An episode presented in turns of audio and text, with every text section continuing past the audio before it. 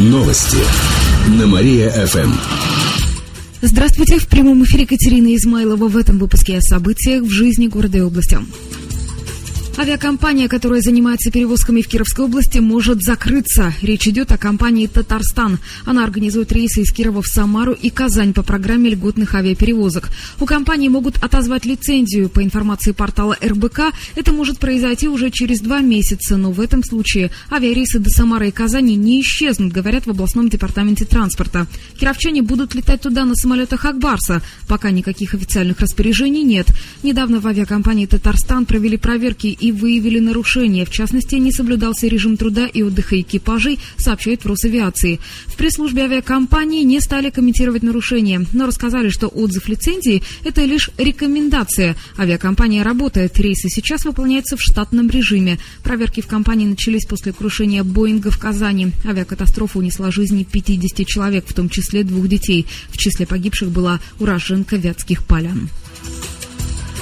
Физмат-лицей стал одним из лучших в стране. Он получил золотую медаль. Такую награду вручают победителям конкурса «100 лучших школ России». В конце ноября в Санкт-Петербурге подвели его итоги. Конкурс проводился впервые. Раньше в нем участвовали колледжи, техникумы и вузы. На своем сайте директор ФМЛ Михаил Исупов сообщил, что учреждение стало лауреатом в номинации «Лучший лицей». При определении победителей учитывали современные методики, инновации и успехи учеников. Михаилу Исупову вручили почетный знак директор года. Отмечу, что в этом году школа празднует свое 25-летие. В конкурсе участвовали разные школы – сельские, городские, государственные и частные, а также спортивные, художественные и музыкальные.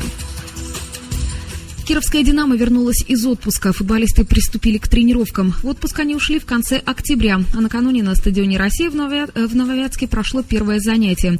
На нем собрались все игроки команды. Теперь они будут тренироваться трижды в неделю, отрабатывать технику игры, работать с мячом и участвовать в товарищеских матчах. В свободное время пройдут медобследование. К Новому году футболисты придут в форму, сообщили в пресс-службе «Динамо». А в апреле возобновят игры первенства России по футболу среди клубов второго дивизиона. Сейчас наш наша команда на последней строчке турнирной таблицы. Главный тренер Андрей Кривоносов говорит, что достаточно одной победы, чтобы выйти из аутсайдеров.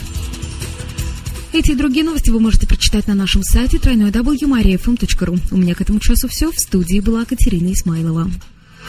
Новости на Мария-ФМ.